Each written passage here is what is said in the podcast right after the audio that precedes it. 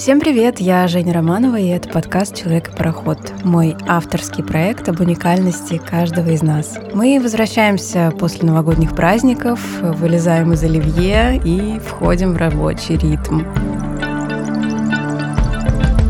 Сегодня у меня в гостях актер театра и кино Илья Дель. Я очень счастлива, что ты пришел. Лет так, наверное, пять назад я уже приглашала тебя в свой проект, который тогда еще был в стадии только зародыша. Ты был первым человеком, кого я хотела вообще пригласить. Ого. В общем, привет, Илья. Привет. Очень привет. рада тебя видеть спустя Взаимно. столько лет. И мне кажется, так много изменилось. Скажи, пожалуйста, что изменилось за вообще все эти пять лет? Изменилась э, моя семейная ситуация, моя ситуация, у меня появились э, дети, ребенок. Что касается моей профессии, закрылись какие-то проекты, вот, которые мы тогда вот развивали и пытались развивать, технотеатр и прочие независимые какие-то наши эксперименты. Больше я погрузился в состояние репертуарности. В моем репертуаре практически не осталось э, современных пьес и современных названий. Я вчера вот выставлял афишу на январь и понял, что нет ни одного современного названия. И ни А, одной свободной даты. и ни одной свободной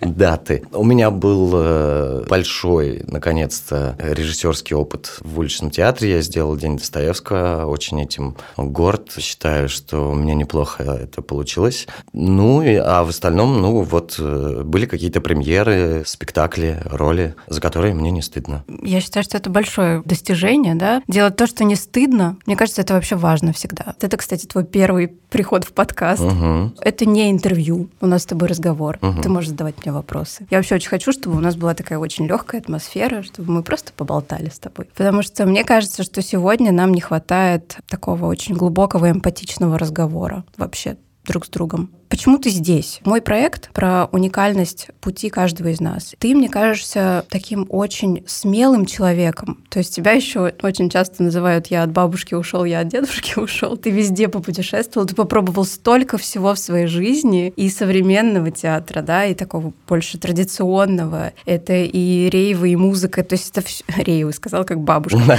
Рейвы.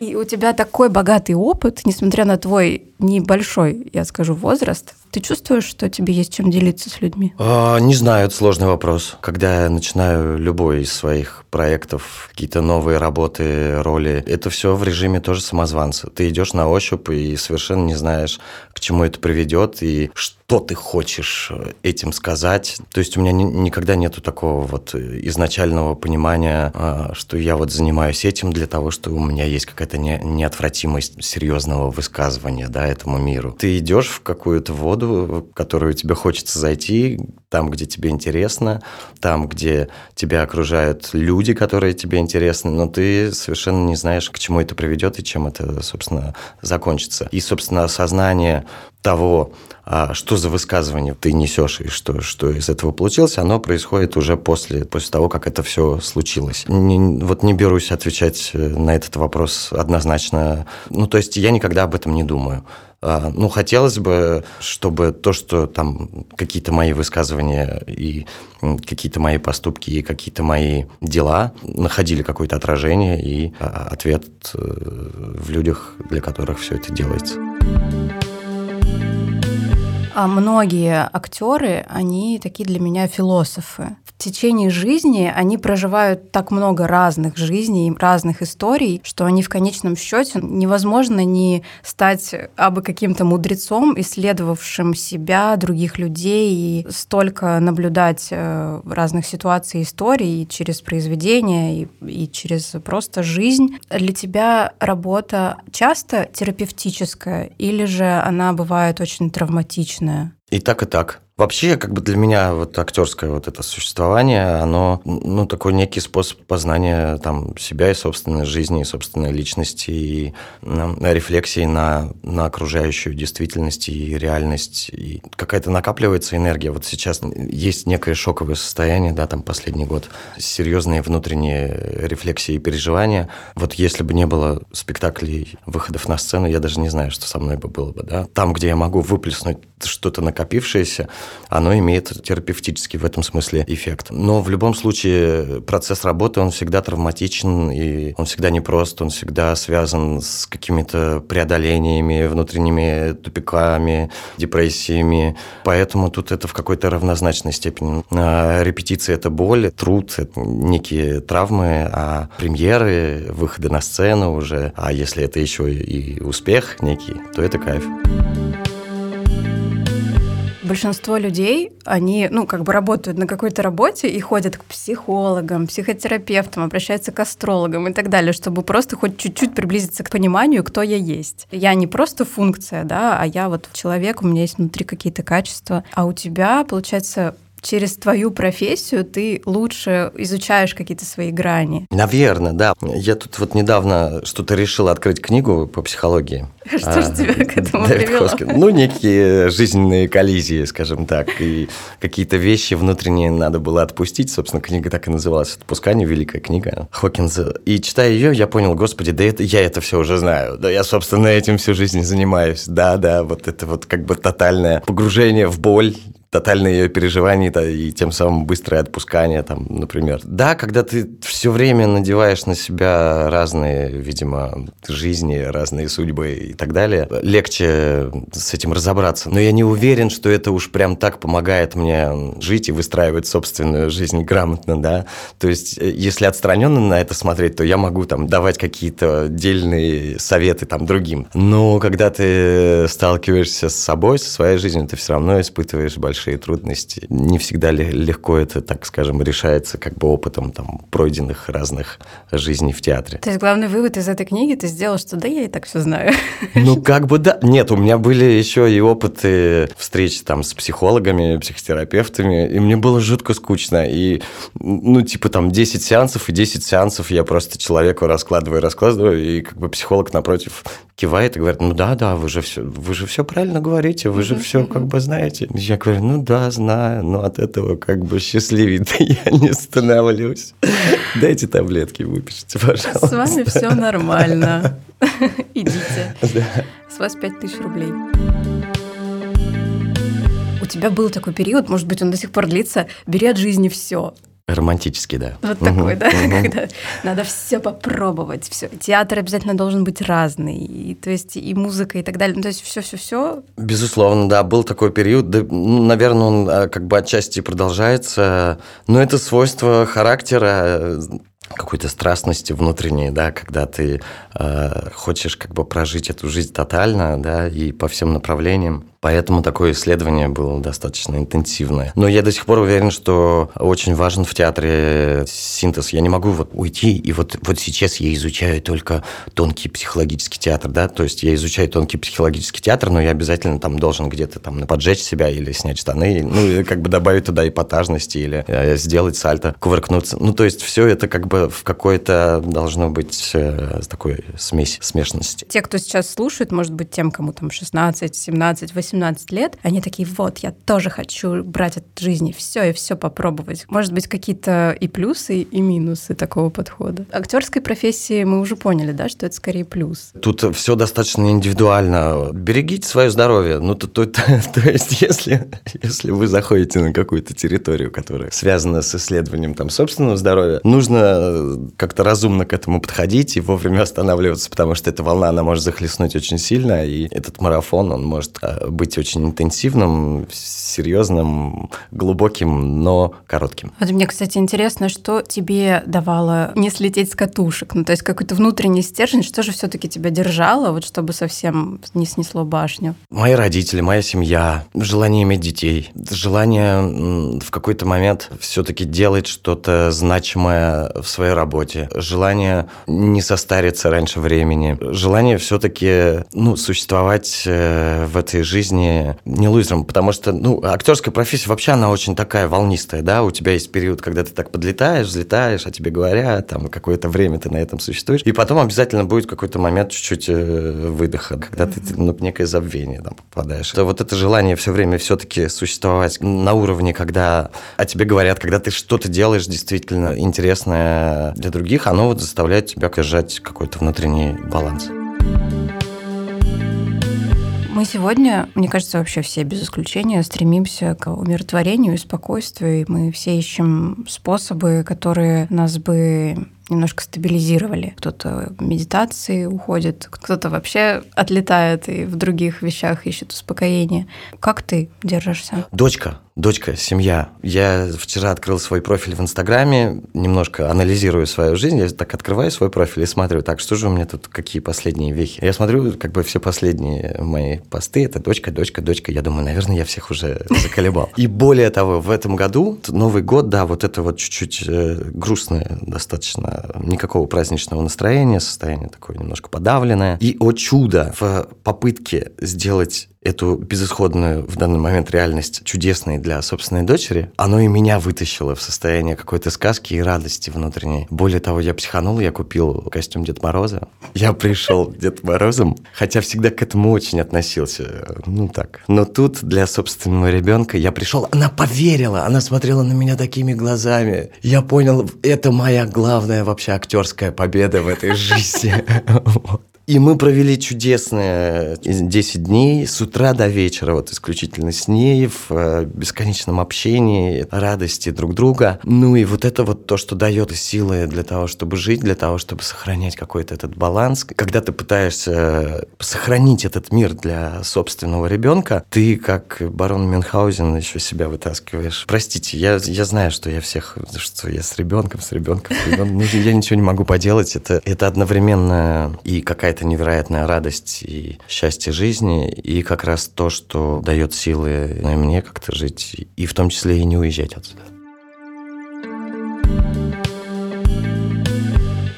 Это, кстати, одна из тем, которую мы еще ни разу не поднимали в подкасте. Мы никогда не затрагивали эту тему, как дети меняют жизнь. Кстати, меня тоже такая, наверное, тревожащая тема, потому что у меня есть впечатление, что я обязательно выпаду из жизни, если это случится, и у меня есть такой страх, что я обязательно стану вот э, дееспособной и прям выпаду из общества навсегда. Угу. Ну, я подозреваю, что это не так. Расскажи мне, пожалуйста, как появление дочери поменяло тебя в актерской профессии и вообще в профессии? То есть повлияло ли как-то? Выпал ли ты из жизни на какое-то время? Что поменялось? Во-первых, наверное, для женщины и для мужчины появление ребенка это разные все-таки совершенно а, миры и разные переживания. Если мы не в Швеции, там ну да, мужского декрета. То есть там, наблюдая свою супругу, я вижу там, что приходится ей переживать, каким образом это сказывается на ней и на наших отношениях, там, например. Для мужчин это другое. На меня это повлияло так, что я чуть циничнее стал в выборе работы и в суммах, скажем так, гонорара, да, ты уже чуть-чуть как бы конкретнее. Если раньше я хватался за все, что, что мне казалось интересным, и это никак не связано было там с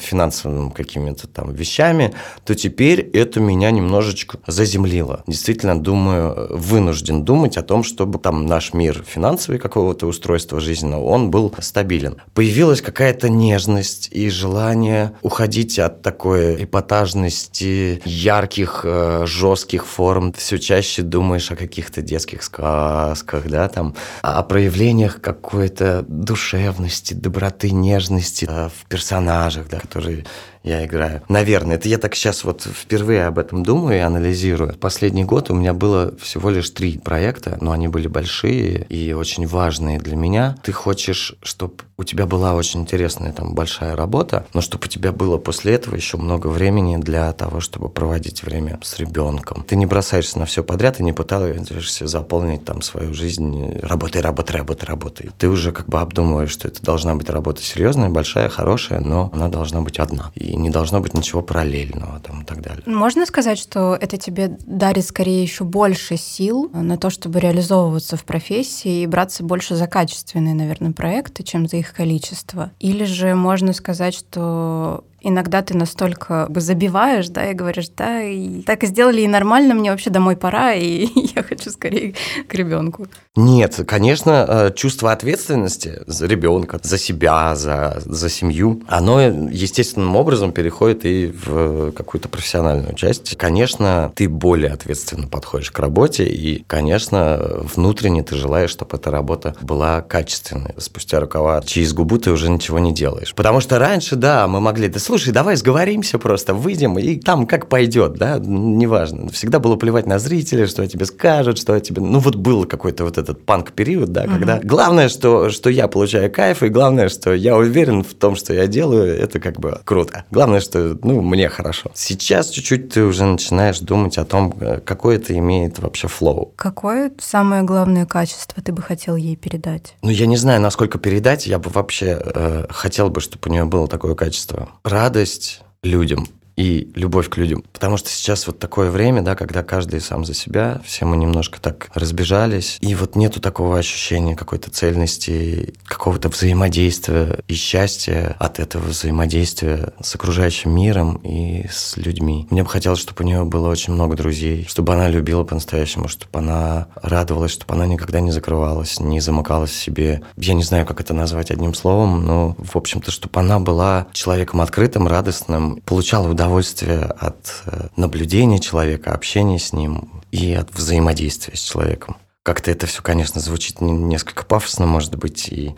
Но вот я чувствую, что последнее время у меня есть такой момент, что я сильно замыкаюсь, закрываюсь, мне не хватает. Э, ну, действительно, если раньше какое-то братство, ощущение, вот даже в нашей э, актерской там братья, ну, вот, вот ощущение какого-то единения и любви друг к другу, я вижу, как сегодня это уходит вообще совершенно. И очень хотелось бы, чтобы что-то поменялось в нашей жизни, там, когда она станет чуть постарше, и все это вернулось на какие-то круги свои. В общем, пусть э, любит и будет любимой, и, в общем-то, уважает и радуется людям.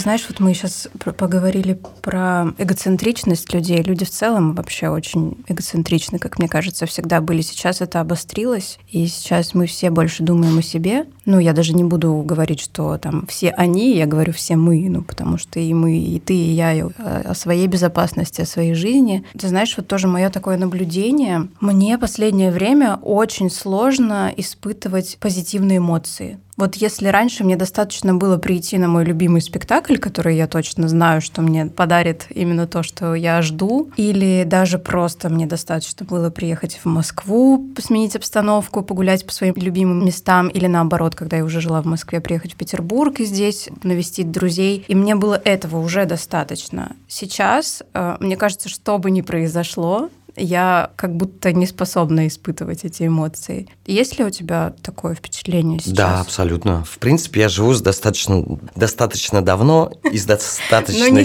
сильным трагическим мироощущением, да?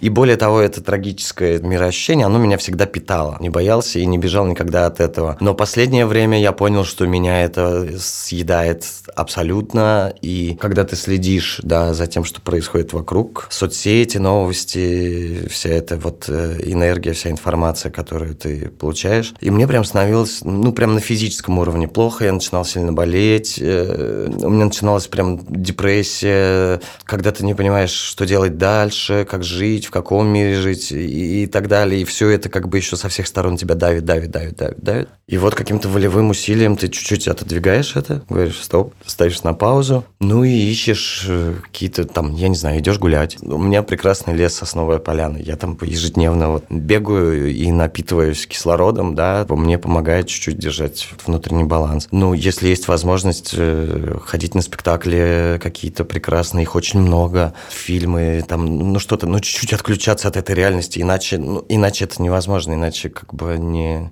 не спастись, мне кажется. А сейчас настолько сильный градус.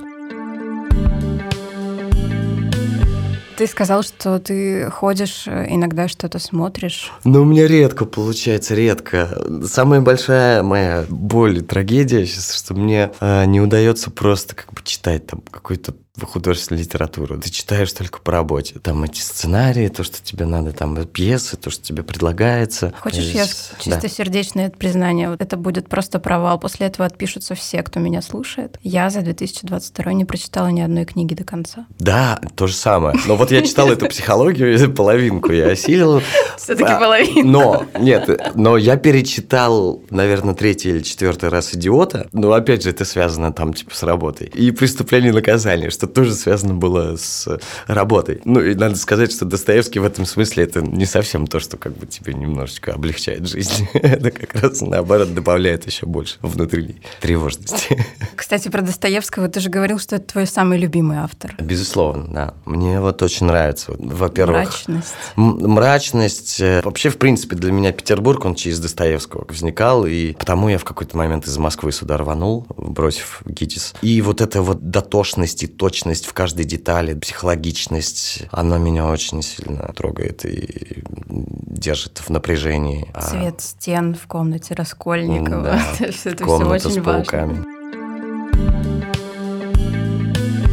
Ты так много в этой жизни дал интервью. Да. Ты не чувствуешь? Ну, не так уж и много. Ну... Друзья, вот просто попробуйте, введите в гугле Илья Дель. Огромное количество и печатных э, интервью, и видео какие хочешь, просто, пожалуйста. И Я... такое есть ощущение, что все задают тебе одни и те же вопросы. Вот нет у тебя такого впечатления? Нет, у меня есть впечатление, что я одни и те же ответы всегда даю. Наверное, я тут пытался найти одно свое интервью большое. Человека-черновик? Человека-черновик остановить. Я его вчера искала и не нашла. Да, его удалили. Я хотела его узнать, удалили. почему. Оно достаточно было откровенное и, может быть, отчасти опасное в каких-то своих там размышлениях и высказываниях. Я не понял, почему. Просто меня поставили перед фактом. Хотя мне очень ценен был тот разговор и то мое состояние. И мне хотелось как-то чуть-чуть туда погрузиться, вернуться и переслушать, но, к сожалению, не нашел. Ну, вот так. Насколько я помню, он был снят э, то ли во время пандемии, то ли до, прям накануне. По-моему, да, началось началась пандемия, там буквально... Там были какие-то важные вещи, которые ты говорил про опасность, про Да, то, что... ну там что-то много, да, всякого было тогда. Так, тогда было какое-то состояние очень волнительное внутреннее. Не то, что сейчас. И, да нет, ну сейчас-то уже совсем... Ну и там были какие-то, видимо, прогнозы, и вот я хотел эти прогнозы послушать сейчас. Но я так вспоминаю, я понимаю, что они не оправдали. Но я все равно верю и надеюсь, что они когда-то оправдаются. Вот. Ну вот так, не знаю, по какой, э, по какой причине, ну, ну удалили и удалили. Очень жаль. Да. Я помню, что там а, в моих прогнозах а, была какая-то невероятная вера в соотечественников, которая пока немножечко не, не подтвердилась. Но все равно я эту веру не теряю, не растворяю внутри. Много приходилось в последнее время разочаровываться да. в людях? Так это вот, собственно, самая большая боль и проблема и разочарование этого года. Это именно вот разочарование в людях, а иногда даже в самых близких. Но это тоже опыт, это тоже жизнь, это часть жизни, это часть э, того, что может стать поводом, в том числе и для творчества. Как часто говорит Константин Богомолов, убирая какого-нибудь актера из своего проекта, отнесись к этому философски. И как бы, и главное, не, невозможно обидеться. Да, какие-то вот эти катаклизмы, да, которые сейчас там происходят, они закончатся рано или поздно. А жизнь и люди, и жизнь с людьми, она, я надеюсь, останется дальше. Ненависть, отрезание, абсолютно несогласие, а, вообще удаление как бы человека с какими-то другими взглядами, мне кажется, это бессмысленно. Да, что касается вообще людей, ты знаешь, я заметила за собой, что я стала больше молчать, чем говорить. Угу. И я недавно тоже размышляла, почему. Я порой с людьми не так откровенно, как могу быть. И я нашла ответ. Оказывается, я боюсь услышать. То же самое. Да. И, и разочароваться, что будет очень больно. Да, и вот это то, про что я говорил, что вот это вот внутреннее, закры... ну, когда ты какие-то двери там закрываешь угу. внутри себя, а, чтобы у кого-то они не открылись, да? Да, да, да. И вот находишь эту какую-то среднюю допустимую дистанцию общения в, в отношениях. Но это не самое, конечно, классное состояние, да, жизни. Мое там пожелание, там, собственно, дочке, да, чтобы эта жизнь, она как-то все-таки переросла в более открытое человеческое общение и любовь друг к другу. Ой, опять как пафосно.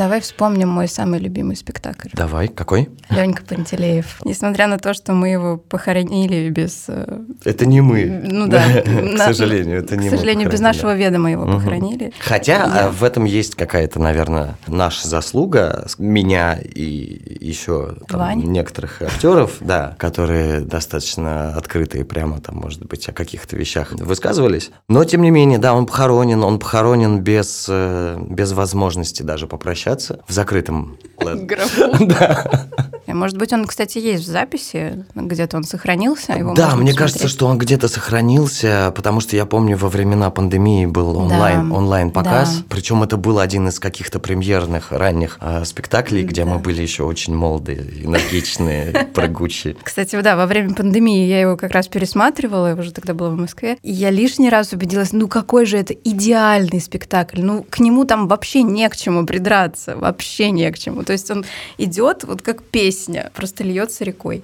Ну, Да, не буду тоже скромничать. Действительно, спектакль был прекрасный. Было вот это ощущение кайфа внутри, и наблюдалось ощущение кайфа и зрительского снаружи. И не случайно там люди по, по 6, по 10 раз просто приходили на ну этот я была спектакль. около того, я была А, раз 10, вот. мне кажется. Ого, вот это да. Ну, Вот, поэтому, конечно, это, это очень значимый спектакль. Тем больнее, конечно, было с ним вот, вот таким образом прощаться. Более того, была договоренность, даже если там нам не удастся вдохнуть в него новую жизнь, что нам обязательно дадут возможность там осенью его сыграть. Это было прям обещание Да. на, на крови. Мгм. А потом, когда закончился сезон, это очень тихо как бы вышел приказ, и как-то под шумок его просто вот так вот слили. С дикой формулировкой «моральный износ декораций». Это вот и смех, и слезы. Ну вот. Правда, я уже смех, практически да. плачу. Спектакль был, правда, чудесный, и если вы его найдете в записи, я искренне вам рекомендую. Это тот спектакль, который можно посмотреть в записи, несмотря на то, что я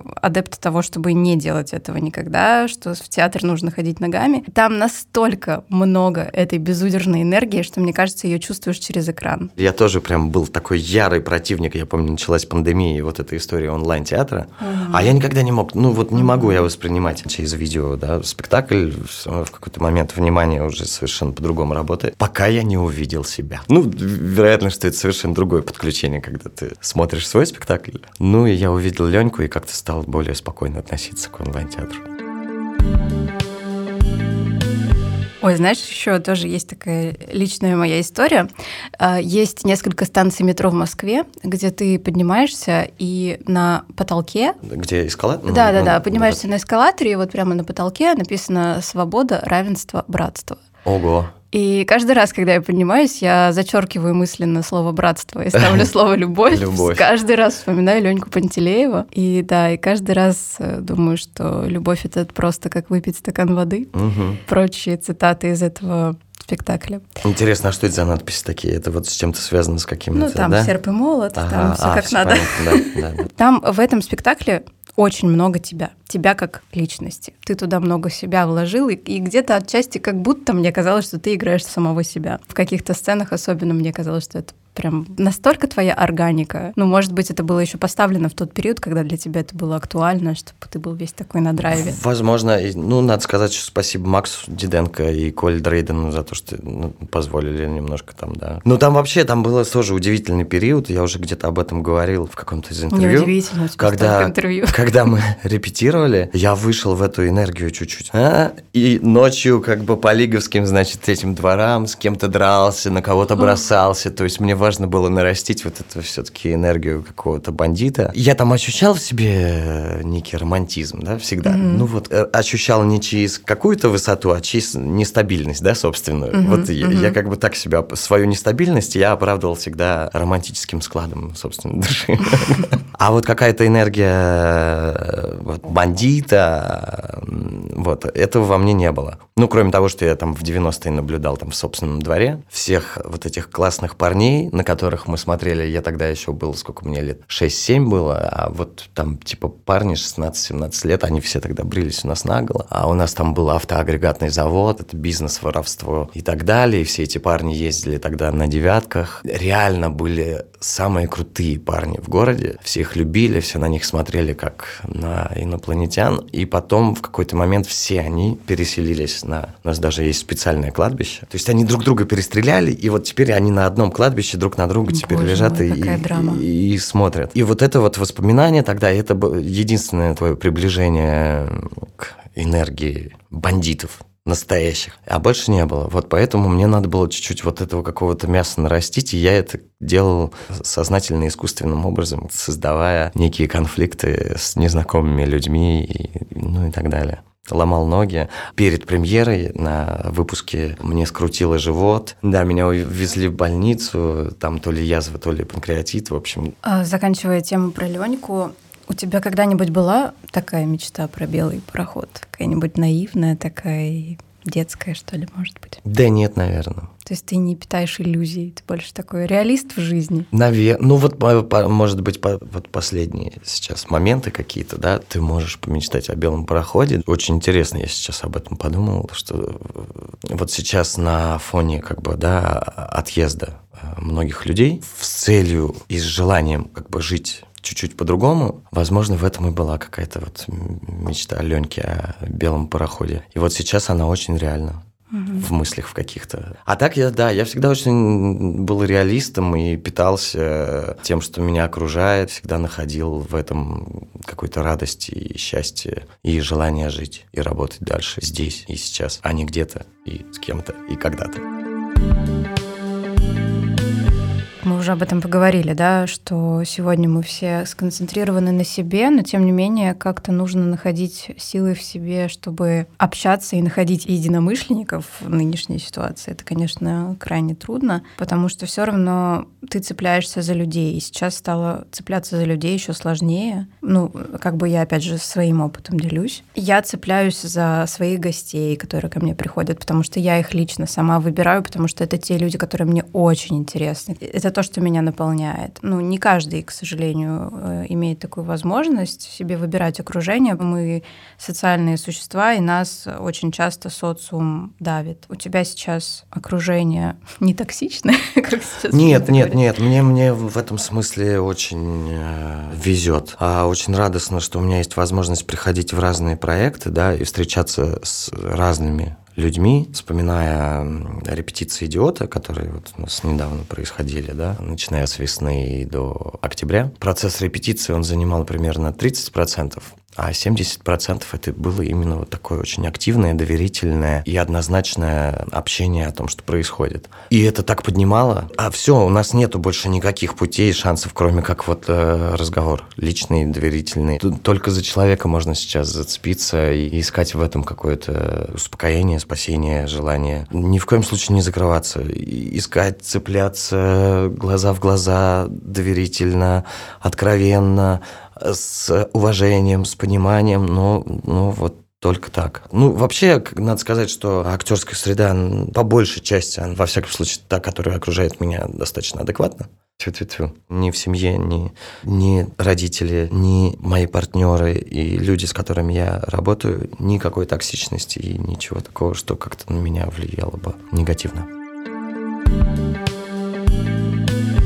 Мне очень еще хочется поговорить про премьеру Академия смеха. Да. Илья, я в восторге. Я не могу подобрать других слов. У меня просто все слова улетучиваются. Я недавно посмотрела этот спектакль. Ну, ты помнишь, я приезжала в ноябре. У меня просто не может сложиться пазл никак, как этот спектакль мог родиться в начале февраля. Это фантастика. Я сам до сих пор не понимаю. Я уже не раз писал, что Федя Пшеничный — это его режиссерский дебют. Каким образом как бы в нем вырос еще, помимо режиссера, еще и пророк. Вот реально мурашки по коже. Тогда, когда мы репетировали, там было некое вот это волнение. Я помню вот этот манифест про культуру, да, про вот, что надо возвращаться к корням и, и истреблять все вот это вот западное там и так далее. Не суть. И, и вдруг, ну, никто не думал и не гадал. 12 февраля у нас премьера. Мы начинаем как-то это играть, заходить в эту воду, а потом начинает происходить то, что начинает происходить. И финальная сцена с повесткой, она вдруг стреляет в сентябре. Ну, то есть, как бы там вот эти вот стадии. Мне очень дорого как этот спектакль. Я очень благодарен этой жизни и, и судьбе, что он до сих пор идет. Хотя какие-то там есть определенные там сложности с гастролями и с чем-то еще. Но тем не менее, все-таки вот те вещи, которые там происходят, там это не совсем главное. Там во многом это спектакль о, о театре, об искусстве. И, а все остальное это некий фон, да, который добавляет этому какой-то там глубины и трагичности. Тут даже кто-то вот из моих коллег говорит, слушай, а что тебе так расхвалили за идиота? Вот, вот. Я идиота не видела, но я считаю, что это просто гениально. Это гениально. Он настолько каждым словом попадает в сегодня, что, ну, это просто удивительно, как, как его не сняли ну, вот, после первого. Да, да, да я, я вот и говорю, что я очень благодарен э, театру нашему, людям, которые как бы дают этому зеленый свет. И... Ну, потому что в целом он не об этом, да, ну, ну как да, бы, да, да. Это, это не есть там сверхзадача говорить именно о том, о тех вещах, которые мы сейчас называть не можем. Там есть что-то еще. Я всех очень активно приглашаю на этот спектакль. Очень сложно как бы описывать, да. Да, мы сейчас специально этого не делаем, друзья. Если вы думаете, опять вы там что-то витиевато, вот ничего не понятно, почему я должен пойти на этот спектакль.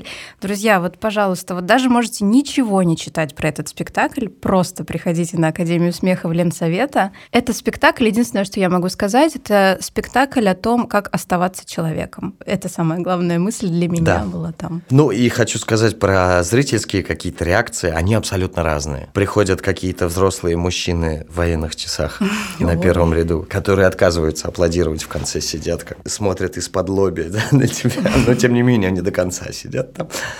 Есть э, люди, которые просто гомерически смеются там всю первую часть. И был случай, как мне рассказали, одну девочку после спектакля ее, ее, ее скрючило, да, в фойе Ой. в состоянии какого-то припадка, прямо вот эмоционального такого сильного, вызывали скорую, ее пытались привести в чувство вот так вот даже. И пока он есть, пока он идет, активно э, приглашаю вас, дорогие зрители приходить. Ну, я добавлю, что это спектакль о цензуре и о том, как важно видеть человека в человеке, даже, возможно, который тебе идеологически вообще не близок. Наверное, это единственное, что я могу сказать, поэтому бегом за да. билетами. Зал очень маленький, мест мало. И у меня есть такое впечатление, знаешь, что искусство самое настоящее, оно не должно быть массовым. Миллионы людей не могут этого посмотреть, то, что действительно ценно, и то, что важно, и то, что какую-то в себе несет такую миссию очень. Штучность. Да, да именно, то, точно, это то самое слово. Хотя вот, возвращаясь,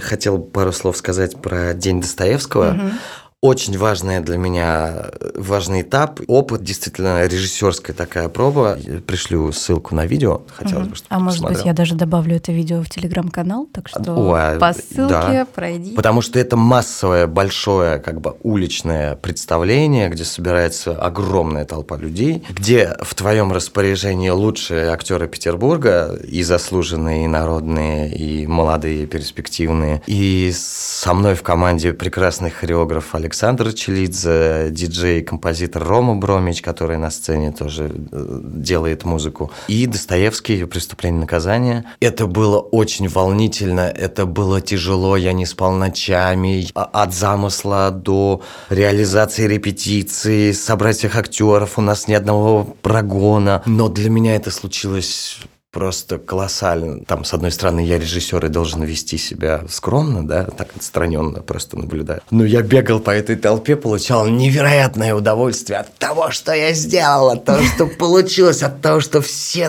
такие крутые, от того, что в этом есть острота, современность и высказывание, вот, которое вот как раз хотела сказать. Вот мне как актеру очень сложно, да, там, типа, нащупывать какие-то конкретные, собственные высказывания. Uh-huh. А как режиссеру я, я все-таки могу что-то проследить и сделать это более откровенно и конкретно. День Достоевского, может быть, мы действительно прикрепим да, ссылочку. Мне было бы очень радостно, чтобы угу. это увидели хотя бы на видео. Мы сейчас затронули такую важную тему. Я думаю, что же я упустила? Что же я хотела с тобой обсудить? Актерскую профессию как ремесло и актерскую профессию как талант, вот эту самобытность, которую, ну, просто видно, даже если ты молчишь. Что на первом месте, как ты считаешь? Для меня, как для зрителя, талант, конечно. Что-то, что тебе дано помимо тебя. И оно сразу видно, и оно, конечно, привлекает внимание. Хочется за тобой следить не только на сцене, но и в жизни. И, собственно, талант, он э, генерирует в тебя определенную личность. Когда мы говорим про актера, который интересен мне. Для меня это как бы личность. Это человек, который всегда говорит своим голосом. Мне не интересно смотреть чудеса лицедейства, скажем так, mm-hmm. да, и перевоплощения. Мне интересно то, что несет человек. Там, если мы, там, например, говорим про такого актера, как Сергей Дрейден, мы же не можем сказать, что он перевоплощается в абсолютно там каких-то разных да, людей. Мы можем сказать, что этот человек несет какую-то колоссальную всегда тему, энергию, э, глубину. Это мне э, гораздо интереснее для собственного исследования, нежели там какие-то лицедейские, там, скажем так, навыки. Хотя э, одно другому не мешает, да, если ты обладаешь еще и подобными там вещами, то это вообще круто. Но тем не менее для меня актер это человек, который говорит своим голосом, который изучает э, нынешнюю реальность и который как бы говорит о том, что по-настоящему его волнует. И вот для меня в этом смысле театр, он как раз э, является вот этим терапевтическим моментом, когда ты можешь выплескивать не, некие накопившиеся в тебе какие-то вещи, говорить о том, что тебе действительно важно, даже если ты говоришь совершенно другой текст и так далее, все равно какая-то энергия, она будет сквозить и светить. И изучает э, свою жизнь. Но чем больше у тебя каких-то навыков, если ты умеешь играть на скрипке или стоять на голове, или делать сальто, или божественно петь, это все только как бы создает этот мир прекрасный актерский. Я хочу еще у тебя спросить, как у человека, который э, впитал в себя разный опыт разного театра, тебе ближе работа с вживанием в роль, вот прям проживанием ее и прям погружением без остатка, или вот знаешь, как у Брехта, такой сохраняя эффект отчуждения, когда ты вот немножко в роли, а немножко сейчас вышел, и сейчас вот я Илья, а, и, и, и вот ты и там, и тут, и как бы, как, как тебе? Ну вот последнее время сейчас период вживания. Ну, видимо, это еще спровоцировано, как бы, в принципе, э, периодом таким вот вживания в происходящее или выживания, там, я не знаю. Э, сейчас какие-то вещи ты начинаешь чувствовать острее, и хочешь ты того или нет, ты все равно в этом как бы большой участник и как бы находишься внутри. Вот, поэтому последние какие-то работы, и Академия смеха, там, и Мышкин идиот, там, и так далее, тут нету такого момента, что я чуть-чуть отстраненно, да, я как бы вот, ну, Э, хотя, в принципе, Мышкин, он про, про это отстранение. Но вообще для сохранения своего собственного здоровья очень важно иметь эту грань, да. То есть вот эти артисты, у которых глаз залился, и потом только санатории или какие-то, понимаешь, медицинские препараты, которые тебя возвращают в реальность. Нет, я, я достаточно цинично к этому отношусь и спокойно. Хотя, ну, есть примеры, когда человек как бы через тотальное вообще погружение и превращение вообще собственной жизни жизни в жизнь персонажа, которого он сейчас исследует. И когда ты на это смотришь, ты вдруг видишь э, ну, что-то фантастическое. Да. А у меня такого опыта еще не было. Ну, там, если мы говорим да, про Михаила Чехова, я, конечно, не видел его, но то, что я читаю, когда вдруг перед тобой абсолютно другой человек, и ты ага. не понимаешь, как это вообще возможно, это все отразилось, видимо, и на его жизни, и на его судьбе, и на каких-то внутренних психологических и ментальных всяческих. Я вот сейчас думаю, что, может быть, это как раз-таки вопрос таланта, который вот ты не можешь никуда куда спрятать. Вот, вот твоя вот эта самобытность, которая из тебя настолько выходит, э, что ты ее не можешь ни за какой ролью даже скрыть, что вот именно твое, оно в первую очередь вылазит наружу. И в этом вопросе я, кстати, помню спектакль Волкострелова, где ты не можешь пошевелиться, не можешь пошевелить ни рукой, ни глазом, ничем, и это огромное испытание же, да, как актерские. Ну, для меня про... вот этого тогда дрыгалки, которая да, всегда да. на сцене только дрыгается и рефлексирует, орет бешеным голосом, э, бьется головой об стену и рвет на себе волосы, поджигает себя и прочее. Для меня это был тогда опыт просто колоссальный. Это было очень сложно. То есть на репетициях это было как-то легко, а как только ты оказываешься зрителем глаза в глаза, и это 20 минут, и ты без движения, и ничего не говоришь, просто смотришь на тебя смотрят. Я вот опять же вот. сейчас введу немножко в контекст, что это спектакль, который без конца, ну то есть который до последнего зрителя он, по-моему, да. назывался, да? То да. есть он э, продолжается до того момента, пока последний человек не встанет и не выйдет из зала. Угу. И самый длинный был, по-моему, спектакль сколько? Был 6? 100, 100, 188 раз. Ну там у нас небольшой луп да, финальный, да. который мы повторяли. Занавес открывался, закрывался, мы повторяли его вновь. Загорался свет в зале. То есть зрителям подавался знак, что можно можно, в принципе, расходиться, никаких аплодисментов, поклонов там не будет. Мы mm-hmm. будем это повторять бесконечно. И один раз, ну, э, Марина Юрьевна Дмитриевская, человек всем знакомый в мире театра, она устроила нам как бы ответный такой перформанс, и она сидела, то есть спектакль длился полтора часа, а этот финал мы еще играли, по-моему, два с половиной часа или три. Ага. В итоге это было огромное. Вот, и у нас уже сводило ноги там. Она сидела до последнего, изучала этот мир, уже закрылось метро. Естественно, злые монтировщики, световики, они уже разбирали сцену, как бы снимали этот занавес. А мы были, ну вот такой был закон, и все, мы не могли это остановить и ничего не могли сделать. А бывали моменты, когда Дима Волкострел сам выходил в зал и недовольным зрителям возвращал просто деньги за билет. А сколько мы слышали вообще в свой адрес оскорблений. И вообще, ну, я тоже об этом говорил, что это удивительный был опыт, когда ты со сцены наблюдаешь спектакль, который происходит в зале. Да, вот, да. И как вскрывает как бы зрителей. Вообще, я очень скучаю по Диме Волкострелову, вот, и по работе с ним. Это был счастливый очень момент. Передаю большой привет и всяческих ему удачи. Да, Дмитрий, я передаю вам тоже большой привет и очень надеюсь, что когда-нибудь мы встретимся в моем подкасте. Я хотела тоже поделиться опытом, э, как, как я наблюдала спектакль в зале на спектакле Волкострелова. Это был тоже Тюз, это был э, Розенкранц а, и Гильденстерн. На первом ряду рядом со мной сидел мужчина, сложа руки, терпеливо ждал, когда все закончится. И вот, значит, когда актеры вышли на поклоны, естественно, есть публика, которая понимающая, они кричали «Браво!», что вообще актеры прожили эту всю историю сейчас и достойны уважения. Он встал встал и начал кричать на актеров. Режиссера мне позови, слышишь ты? Режиссера позови мне сюда. И все так начали прижимать головы, что, что же сейчас такое происходит. Ну и вот он, вот он спектакль в зале. Да, нет, но мы к этому относились как к миссии. Какие-то революционные вещи, которые работают на будущее, на перспективу вообще театра. А, в общем, старались относиться к этому, как говорит Константин Юрьевич, философски. Константин Юрьевич просто мастер провокации. Я помню его спектакль, где 10 минут вначале он просто кашляет. Он сам играл там? Он сам играл, да. Ой, я даже не вспомню. В, в, в электротеатре, нет? Да, кажется. А, как же он я, назывался? Я забыл. Скажи, да, пожалуйста. Нет. Все вылетело из головы. Оливье заполнила мозг. Нет, удивительные бывают случаи в зале. Я помню, и у Бутусова очень часто происходит да. вскрытие людей, да, когда там, помню, играю Соленого, прыгаю на мячики, выходит бабушка на авансцену. Я так краем глаза вижу, что тут кто-то стоит, мне становится страшно, я поворачиваю голову голову. Она орет на весь зал «Дель, ты дурак!» И уходит демонстративно. И это тот случай, когда ты теряешь зерно, у тебя просто рассыпается как бы твоя роль. Еще я играл сказку Буратино, и у меня был пластический этюд э, превращения из полена в Буратино. И я забыл снять крестик и во время у меня, надень, либо крестик. У меня вылетел крестик во время превращения из полена в Буратино из зала. Какой-то ребенок закричал, так Буратино-то православный! И ведь должен был этот крестик у тебя слететь обязательно. Нет, вот можно просто... еще последнюю фантастическую Конечно, историю да, из театра да. Ленсовета? Тоже зрительскую. Э, по-моему, август э, графства Осейдж. Э, начало спектакля. Где-то на первых рядах сидит такой солидный бандосик с девушкой. Затемнение, открывается занавес, начинается спектакль, и на это место приходит интеллигентный старичок в очочках. И говорит этому бандосику, вы сидите на моем месте, это мое место. А там что-то напутали администраторы, в общем, у них были... Бандосик говорит, дедушка, иди, ну, уйди отсюда, значит, это мои места, видишь, мы тут с девушкой сидим, не, не мешай.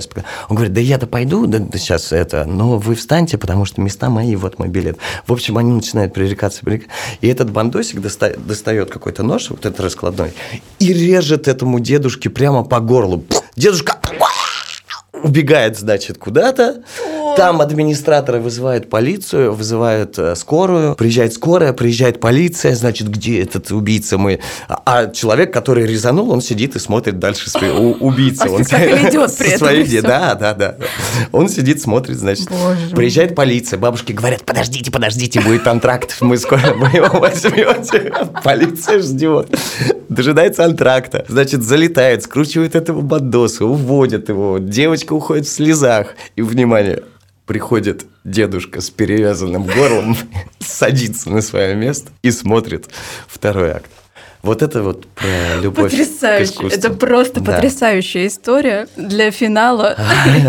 И просто бонус для тех, кто дослушал до конца, друзья. И мне вообще хотелось бы, чтобы этот разговор не заканчивался, потому что с тобой настолько комфортно говорить. Но э, пришло время, да, нам попрощаться. Я благодарю тебя, что ты пришел. Я благодарю, что ты уделил время. Я желаю тебе сохранять этот баланс внутри, находить в себе опору и стержень, чтобы дальше продолжать делать то, что ты делаешь, а делаешь ты очень важное дело. Спасибо большое, Жень. Мне было сегодня очень хорошо. Действительно, очень важно иногда какие-то вещи проговорить, формулировать, а когда это в такой прекрасной доверительной обстановке, это прекрасно. И давай как-нибудь, может быть, еще раз увидимся. Обязательно. Я Да. только за. Друзья, пишите, если хотите услышать, увидеть нас. Может быть, увидеть, кстати, кто знает. Может, мы поменяем скоро формат, и можно будет нас и увидеть еще, ко всему прочему. Всем спасибо, что послушали, и пока-пока. Пока-пока. Друзья, спасибо большое, что послушали этот выпуск. Если он вам понравился, не забудьте, пожалуйста, оценить его в приложении, где вы сейчас слушаете. И обязательно присоединяйтесь к телеграм-каналу, ссылка на него будет в описании. Там мы обсуждаем выпуск, делимся своими впечатлениями, историями и тем, что не вошло в эпизод.